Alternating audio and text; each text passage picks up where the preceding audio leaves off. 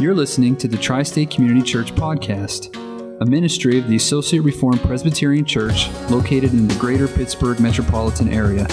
For more information, including service times, please visit us at facebook.com forward slash Tri State Reformed Church.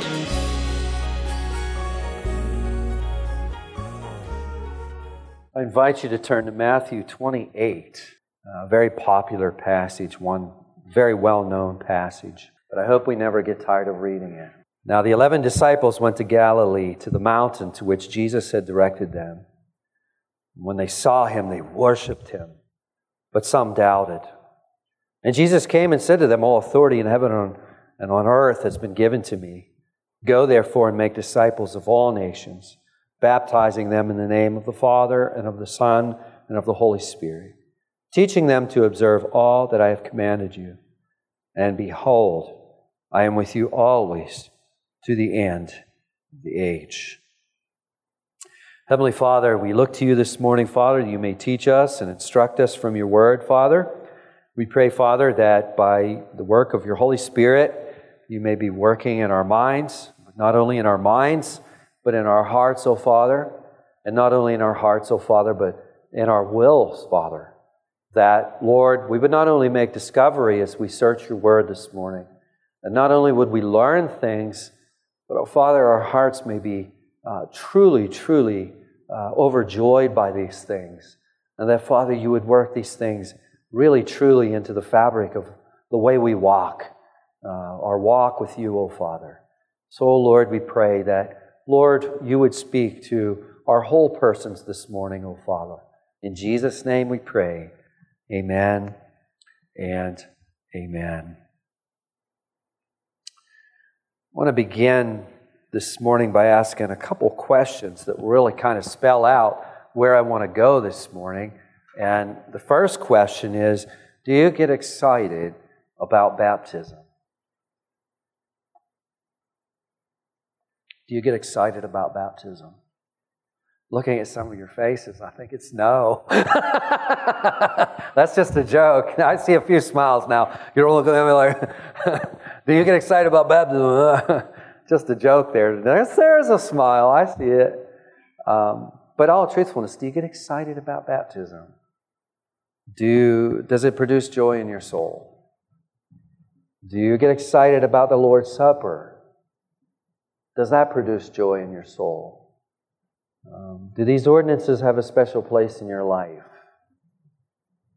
Um, do, does the very thought of them feed your soul? The reason I asked this question and I, uh, I've chosen to introduce the sermon this way this morning is because how we understand the sacraments are going to greatly influence how we answer that question. For example, if you think of the sacraments in terms of a mere memorial, in other words, if you think of the sacraments only in terms of a reminder of historical facts, then of course there'll be some initial excitement produced when you think about baptism or you think about the Lord's Supper. But uh, my guess is it's only going to be an excitement that's going to last for a certain extent. Uh, or another example, if you think of the sacraments in terms of your own personal commitment. Uh, for example, if you think about baptism in terms of your commitment to be the Lord's, uh, to leave the world, to be the Lord's, to be holy unto the Lord. Uh, uh, if you think about baptism solely as your public profession of faith and your commitment to follow Him, then there can be great excitement at the start. And often there is great excitement at the start. But what happens to that excitement as the months go by? I can tell you from firsthand experience, I've seen it over and over and over and over and over again, that that excitement soon and quickly fades, doesn't it? Now, please don't misunderstand me. I'm not saying that the sacraments have nothing to do with reminding us of historical facts, nor am I saying that the sacraments don't say anything uh, to our personal commitment to follow the Lord and to be holy is? Because the answer is yes, they do. Yes, they do. But what I am saying is if this is how we think of the sacraments, we're missing the real substance of it.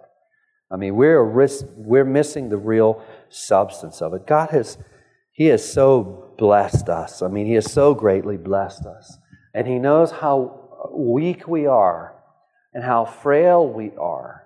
And He has, he has given us these ordinances of baptism and the Lord's Supper to meet us in our weakness, to meet us in our frailty, for the express purpose of, of strengthening us in that weakness. In other words, we could say that the sacraments are a means of grace. Now, what do I mean by that? Well, I have a, I have a sentence here that I've, I've spent a lot of time on uh, getting it just right, and I'll read it for you twice. Uh, the sacraments or ordinances of baptism and the Lord's Supper are powerful instruments. They're powerful instruments designed by God to meet us in our weakness and frailty for the express purpose of strengthening our faith. Let me read that again. Now, some of you are writing. The sacraments or ordinances of baptism and the Lord's Supper are powerful instruments designed by God to meet us in our weakness and frailty for the express purpose of strengthening our faith. Now, I was overjoyed last week uh, as I began. We, we were working our way into an understanding of these sacraments. We've, we've, we've been working on this for a few weeks, and I was overjoyed last week that a couple of you came to me and you said, You know, the Lord's Supper was just so precious to me this week. Um, I was really, really fed last week. Uh, of course, I like to hear that every Sunday. And having said that, don't, don't make it up to say that to me because you know I like to hear that. I only want to hear it when it's true. Um, the reason I like to hear it is because it's, we should all like to hear that. It means God is working in your life, it means God is feeding you. Uh, it means God's doing what we what we call on Him and ask Him to do. And I, I was I was especially blessed that you said that you were really fed as you participated in the Lord's Supper. Well, that's exactly what Christ promises to do in the Lord's Supper, is feed us. And you experienced that strengthening grace, didn't you? It's an instrument in God's hands designed to strengthen us feed us. Now, in a future sermon, I intend to teach on the Lord's Supper. This morning, I want to continue with baptism. And I want to continue with what I've been developing out of Genesis 17. It's been our springboard. But here's my point, and um, I include the Lord's Supper in this point because it's one of the sacraments. But the point I want to bring this morning is that God has He has really blessed us. He's richly blessed us with these ordinances. These ordinances are given to meet us in our, our weakness and our in, in our frailty. They're designed by God to strengthen us, and they, they are baptism and the Lord's Supper. I want to treat both of them with some detail. That would be way too much. Uh, this would quickly be one of those two or three hour sermons if we tried to do it all at once. Um, we're not going to do that. Some of you will be happy to know. Um, but uh, this morning I want to take up baptism. And as I was thought about baptism, I mean, it, it's, it's, it's, it's a, we could spend, listen, we could spend the rest of this year on baptism. There wouldn't be a problem to do. And as I start developing some of these things, you're going to agree here, and say, wow, we could spend like, we could spend a couple of Sundays just on that one point alone. I don't want to draw it out like that. I want to just kind of do it in one morning. Uh, but um, there's, there's so much to be said. I want to say it under really three headings. You know, if I could put three uh, pegs on the wall that we could hang things on. Uh, three headings, three headings in your mind to hang all these truths on. The first one would be the institution of the or of, of baptism, if you will, uh, the institution of baptism. The second one, which we'll spend most of our time on this morning, is the blessings, the blessings of baptism, the blessings, I should say, that baptism points to. And of course, the third peg would be our responsibility uh, namely our response um, to, uh, to these things. So, with those three headings in mind, let's start with the institution of the sacrament. Uh, that's what we're reading about here in Matthew 28. Uh, Jesus is there about to depart from the earthly company of his close disciples, and he presents his church with a charge. In verse 18, he states that all authority in heaven and on earth has been given to him. In other words, Jesus has been crowned with absolute authority. He reigns supreme as King of kings and Lord of lords, and he says, Go therefore. That word therefore is a sermon that'll preach, by the way, just on the side. Uh, my temptation when I wrote that in my notes, therefore, was to elaborate on that. I'm not going to do that because um, there's so much more going on, but I'll just say this because I can't keep my mouth shut. Um, therefore, uh, there is a sermon with that single word right there. Therefore. Um, he says, Go therefore, make disciples of all nations, baptizing them in the name of the Father, in the name of the Son, in the name of the Holy Spirit. So, in this famous and most precious paragraph, Jesus is there instituting, you can see, baptism. And of course, baptism is the new replacement for circumcision.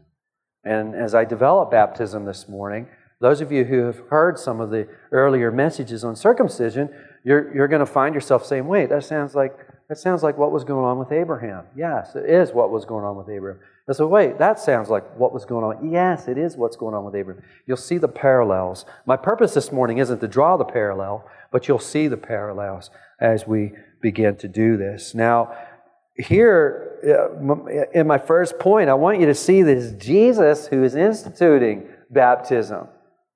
It's important that we understand that. It's not a concoction of church history nor is it a product of church tradition. Okay? Jesus institutes it. Why is that so important? Because all the things that we're going to set on top of this foundation are not resting upon church history or what was practiced in an earlier day necessarily. All of the things that we're going to set down on this foundation rests upon the authority of Christ. And that's of crucial importance here. And it'll become more important next week, Lord willing, when we begin to expand on these. And namely, what I want to do this morning is try to get through a lot of the theology of this. And next week, really show how to make application of that. I kind of do this, and we'll do a little bit of that this morning. But what we want to see this morning is that baptism, baptism rests on the very authority of Christ. It was instituted by Him, ordained by Him. The washing with water in the name of the Father and of the Son and of the Holy Spirit is something that has been designed by God to strengthen us in our frailty and in our weakness. And let me, re- let me share another sentence that I've drafted here. And I want to read it slowly because I've chosen every word very carefully. We need to remember that baptism is a sign. Baptism is a sign. It's a sign that points away from itself. You're going to see that over and over again this morning as we go through these things. It's a sign that points away from itself to an otherwise invisible spiritual covenant blessing. So it's a sign that points away from itself to an otherwise invisible spiritual covenantal blessing. And it seals or proves or confirms, if you will, this spiritual blessing to the one who participates in saving faith. Does that make sense? So the sign points away from itself to something that's invisible. And it serves as a seal to prove or confirm to the one who's participating in saving faith. It's to prove that or confirm that spiritual blessing. So, all of this, again, does not rest on man made tradition or a concoction of church history. It rests on the very foundation of the authority of Christ. That's the institution. Let's take up the blessings. And this is where we're going to spend most of our time this morning. Because as we search the scriptures, we discover that there are, uh, there are varied blessings that baptism points to. As we search the scriptures, we discover that Christ has instituted baptism to be a sign and seal of the believer's union with Christ of our union with Christ. What's that mean? Well, we'll let Jesus be the teacher there because he's, he's he's the most brilliant teacher. And he taught this in such graphic and clear ways, namely in John 15, verse 5, when Jesus says, I am the vine. And he says to his believers, his disciples, You are the branches. That's very graphic and simple, isn't it? All of us know that if you cut a branch off the vine, what happens to the branch? stays green for a little while, the leaves, but then they, they brown up and they, they wrinkle like the leaves that look on our, our yards now. Some of them are still bright in color, but you know what's going to happen to them. They're going to, you know, they start to kind of fold up and they just wither because they've been severed from the life. They've been severed from the life. Another graphic chip picture that we get comes from the Apostle Paul. We oftentimes we don't look at this verse for this, but in Ephesians chapter 5, verse 23, Paul writes, For the husband is the head of the wife, even as Christ is the head of the church, his body, and is himself its Savior. Now, a lot of times when we're looking at Ephesians 5, we're looking at ministry into the family. You know, and just on the side, I'll say, fellas, this, you know, those of us who are married, there's a call here. We're called to lead our, our, our families, called to lead our, our spouses spiritually here. For the husband is the head of the wife, even as Christ is the head of the church. But that all having been said and set aside, here we see the metaphor that Paul is using is the metaphor of uh, the body. Our bodies have heads, right? Everybody got a head? You want to make sure and get back to us? And the body is in union with the head, isn't it? So we have a union of a body with its head. Christ is the head while the church is his body. So there's another image of, of this union. Now, if you would turn with me to Galatians 3 and verse 27, and we'll be looking at this verse a second time, so you, you, you might want to put your bulletin in there. Uh, maybe when you find the place, we'll be turning back before the message is over. But Galatians chapter 3, verse 27. There we read, For as many of you as were baptized into Christ have put on Christ. Galatians 3, verse 27. Do you see that? For as many of you as were baptized into Christ have put on Christ. So there we see the, the linkage between baptism and union with Christ. Are engrafting into the body and thus being put into connection with Christ, who is head of that body. Everyone can see that? So, what's that mean for us? Well, it means that just as the branch receives everything from the vine, we receive everything from Christ. Everything. Uh, power, salvation, freedom from sin, righteousness, eternal life, on and on and on. Uh, if we might use the language of Paul in Ephesians chapter 1, we receive every spiritual blessing in the heavenly places. Every spiritual blessing in the heavenly places as a result of our union with Christ. Now, I want you to think this through with me for a minute. Can you see your union with Christ? Now, I'm not asking you to look inwardly in a sense where you perceive that you're in union with Christ. I'm asking you, with your eyes, can you see your union with Christ in the same way that you can see me standing here before you? And the answer is no, isn't it? Why is the answer no? Because our union with Christ is a spiritual thing. It takes place in the spiritual realm. And we can't see that, can we? We can't see it.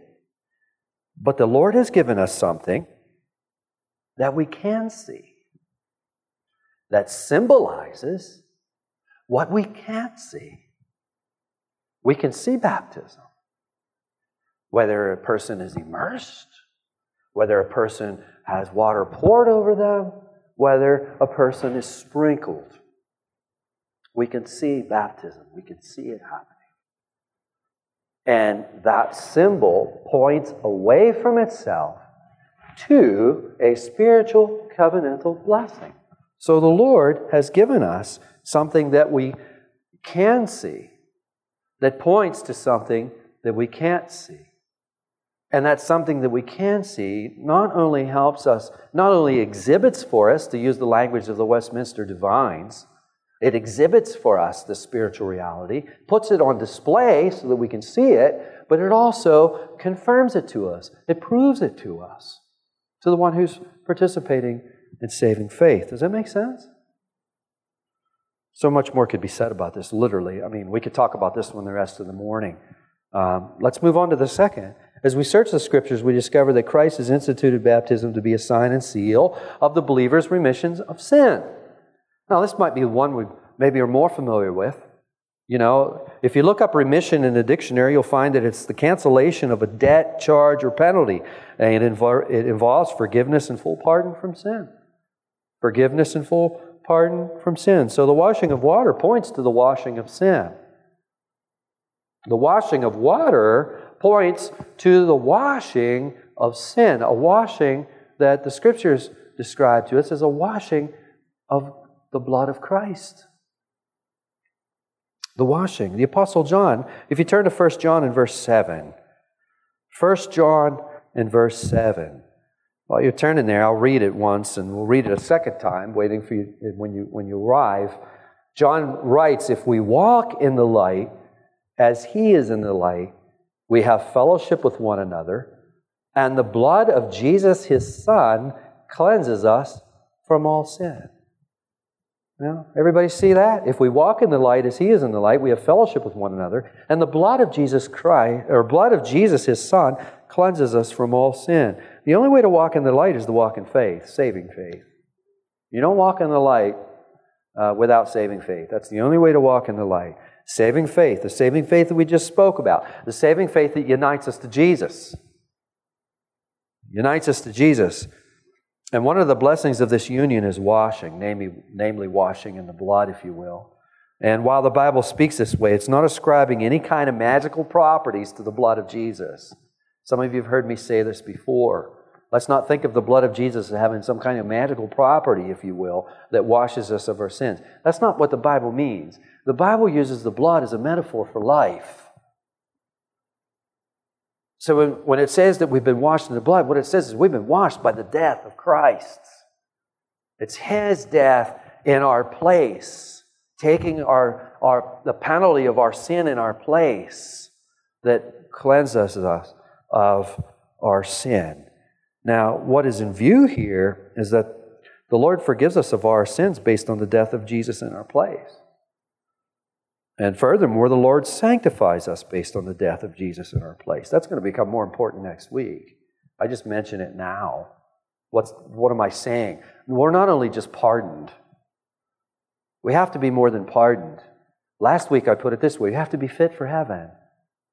We have to be fit for this fellowship that we have with God. In other words, we need to be made holy. We need to have a principle in our lives that's operating and taking us towards that end of becoming holy so that we're fit for, king, for, for heaven. You ever feel awkward in a certain company? We've all experienced that, right? You won't feel awkward in heaven because you're going to be perfectly fit for heaven. You're going to be at home. There will be no awkwardness. That idea of sanctification is taking the awkwardness out of it, if you will. It's much more than that, but. Uh, now, let's think about this for a minute. Can you see the secret operation of the Holy Spirit applying Jesus' atonement to you? Can you see it? Now, I'm not asking you if you can see I'm not asking if you can perceive it in your soul. Because if you walked with Jesus for a while, you probably can perceive. We should be able to perceive in our soul that Jesus has taken our sin debt away. I'm not asking for this inward vision. I'm asking, can you see it like you can see me? Can you see that your sins have been washed away in the same way that you can see me? Can you see that all of that filth has been washed off of you? Can you see that all of that corruption has been washed off you? Can you see that all those impurities have been washed off of you like you can see me? And the answer is no.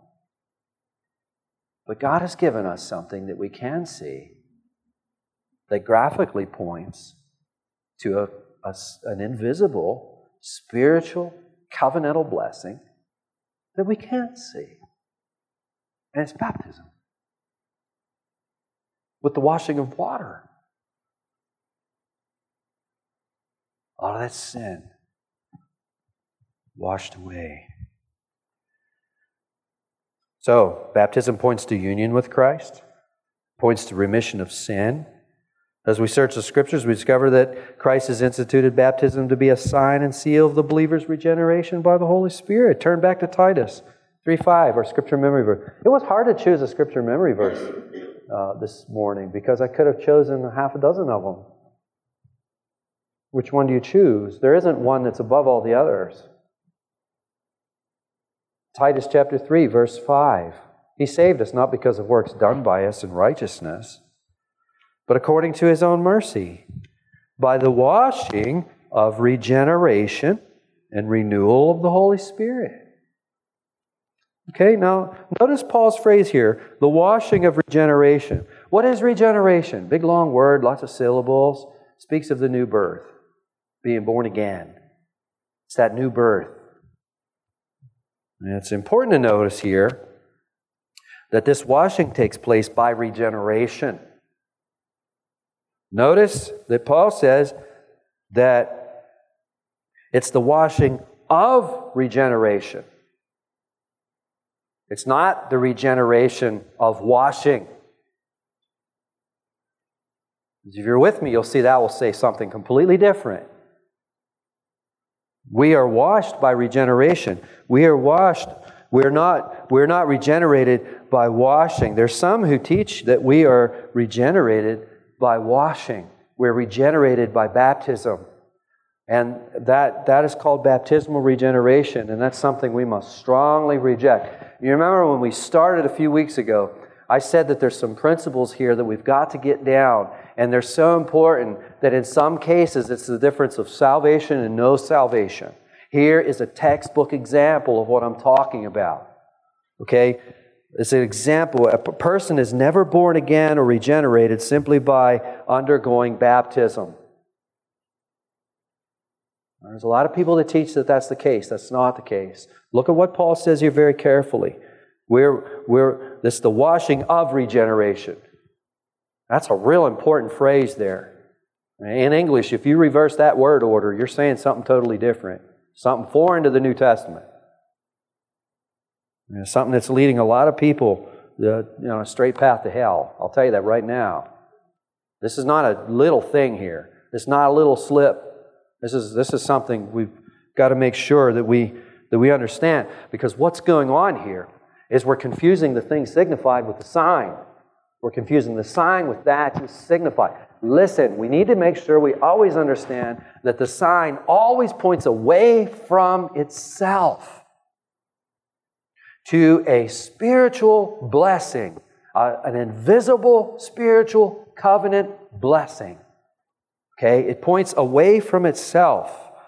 Baptism is a visible sign that points to the work of the Holy Spirit. It's the Holy Spirit. He is the one who regenerates our hearts.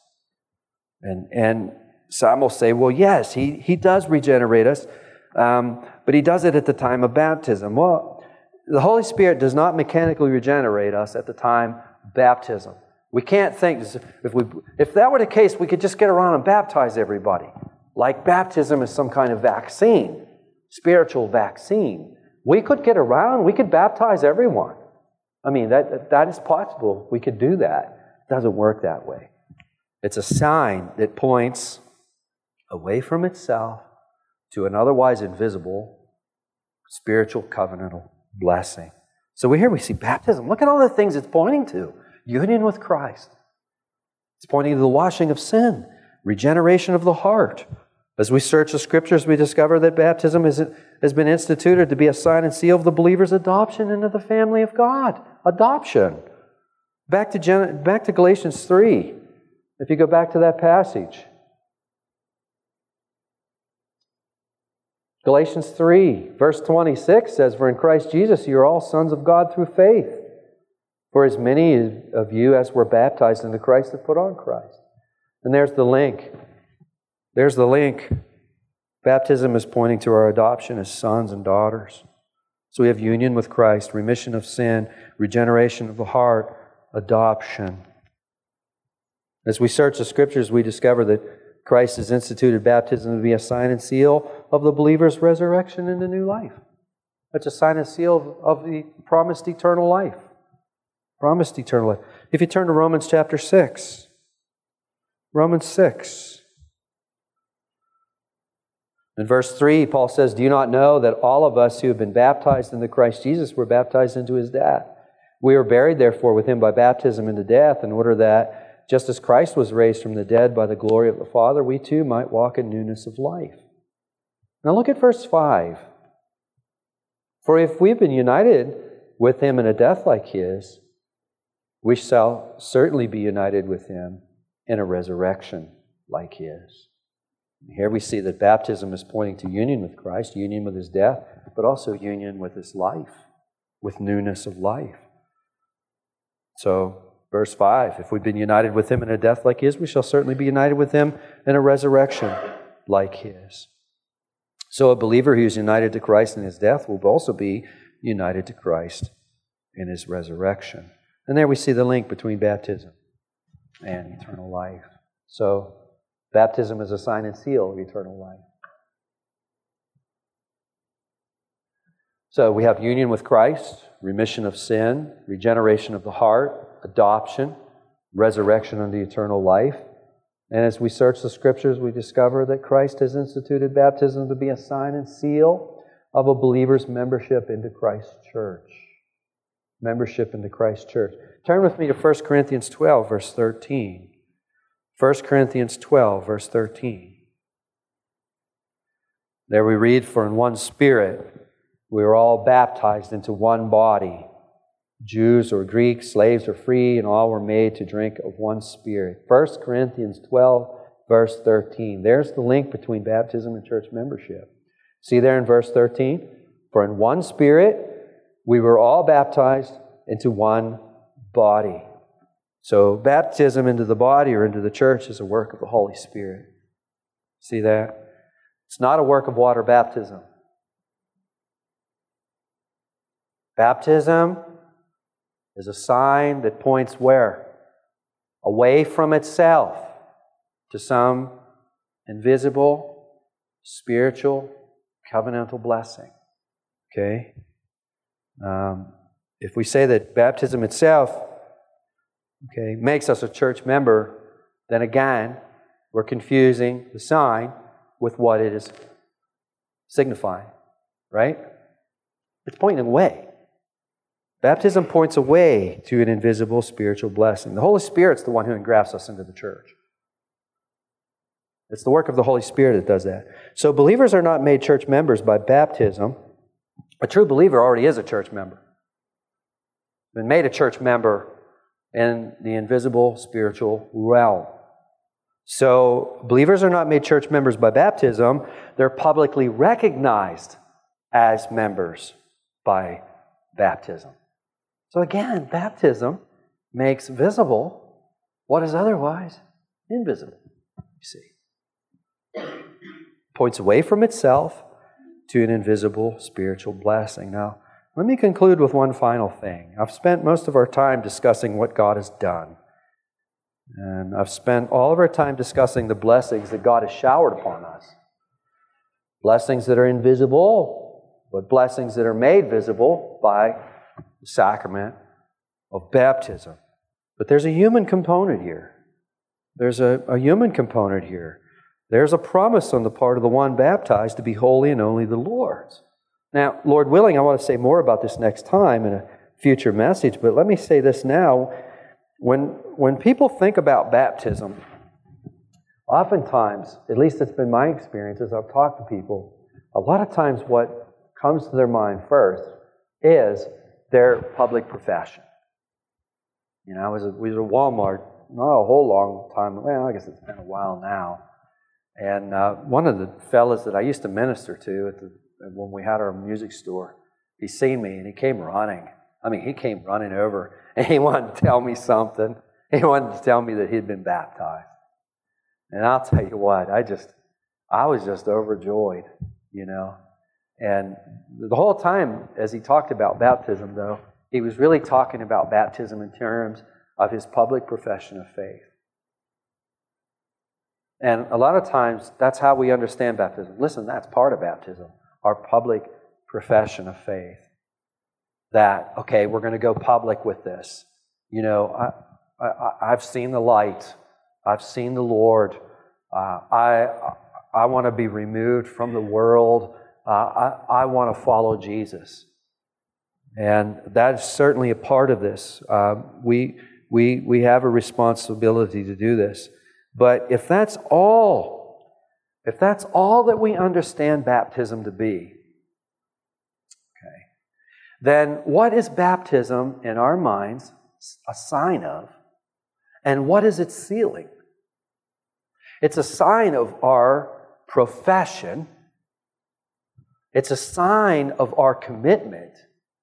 And it's a seal of our profession. And it's a seal of our commitment. Now, that's something completely different than what I've been elaborating on, isn't it? That's why I say if you get excited about baptism, how you understand baptism is going to affect whether you get excited about it or not. If it's a sign and seal of my personal commitment to be the Lord's, then I've made baptism something altogether different, haven't I? We got Drew and Aiden a little bow and arrow set. You know, it's like one of the kids' bow and arrow sets. And we did talk to the parents before we bought that for him. But me and Drew were in our yard playing with it not very long ago, just a few weeks ago. And, you know, it's not one of the fancy ones where you've got, you know, you, you know, you've got the, uh, the sight and all that. It's, it's just really, it's a children's set, but it's a decent children's set. And I noticed that, like, we really couldn't figure out where to put our finger, and we're trying to figure out where to put our finger, and we had a styrofoam target set up, you know, with the five points, the 10 points, the 20 points. I think the middle was 50, and then there was a little circle above it was 100. And of course, we're aiming at the center of the target. And as we were starting to like adjust to this thing, occasionally we were missing the whole target. The arrow was going right over the whole thing. We weren't even hitting the five points on the outer edge. If we think that baptism is just exclusively about our public profession of faith and our commitment to be the Lord's, we miss that whole target. The arrow goes clear over the whole thing. It goes over the whole thing. When we begin to survey Scripture, we find that baptism is a sign and seal of the secret invisible work that God is doing, that God is committed to do. Most of this is about what God is committing to do. And I don't want to say that none of it is about what we commit to do because there is indeed a responsibility on part of this. How does the responsibility work? It's the same responsibility that we have to the gospel. When the gospel is preached, we have a responsibility to believe it, don't we? We have a responsibility to respond in saving faith. Well, baptism, as you can see from this survey, baptism is a proclamation of the gospel. What is baptism doing? It's preaching the gospel. It's preaching the gospel by giving us a sign that points away from itself to all of the spiritual blessings that we have in Christ Jesus, isn't it?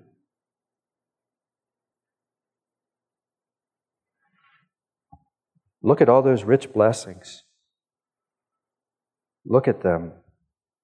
Immerse yourself in them, rest in them, cherish them. As we do that, you'll feel a new and renewed sense of praise and commitment and love for our blessed Lord. So I want to ask you a question. Again, when you think about baptism, do you get excited?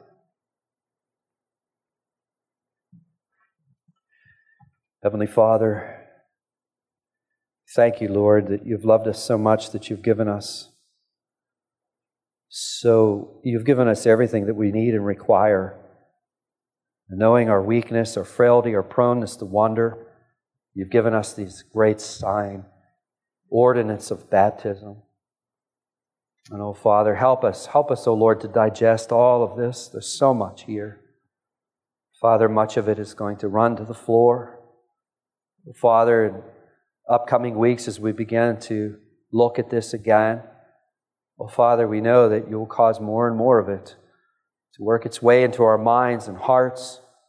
And Father, we do pray that, Lord, this would work its way into our lives as we continue to look at how we can make use of baptism to overcome sin, to, uh, to be strengthened, to minister, um, to do everything that we need to do in our pilgrimage here in this life. Oh, Father, we pray that, Lord, you would cause these things to take a deep seat and root in our hearts. We pray these things in Jesus' name. Amen and amen.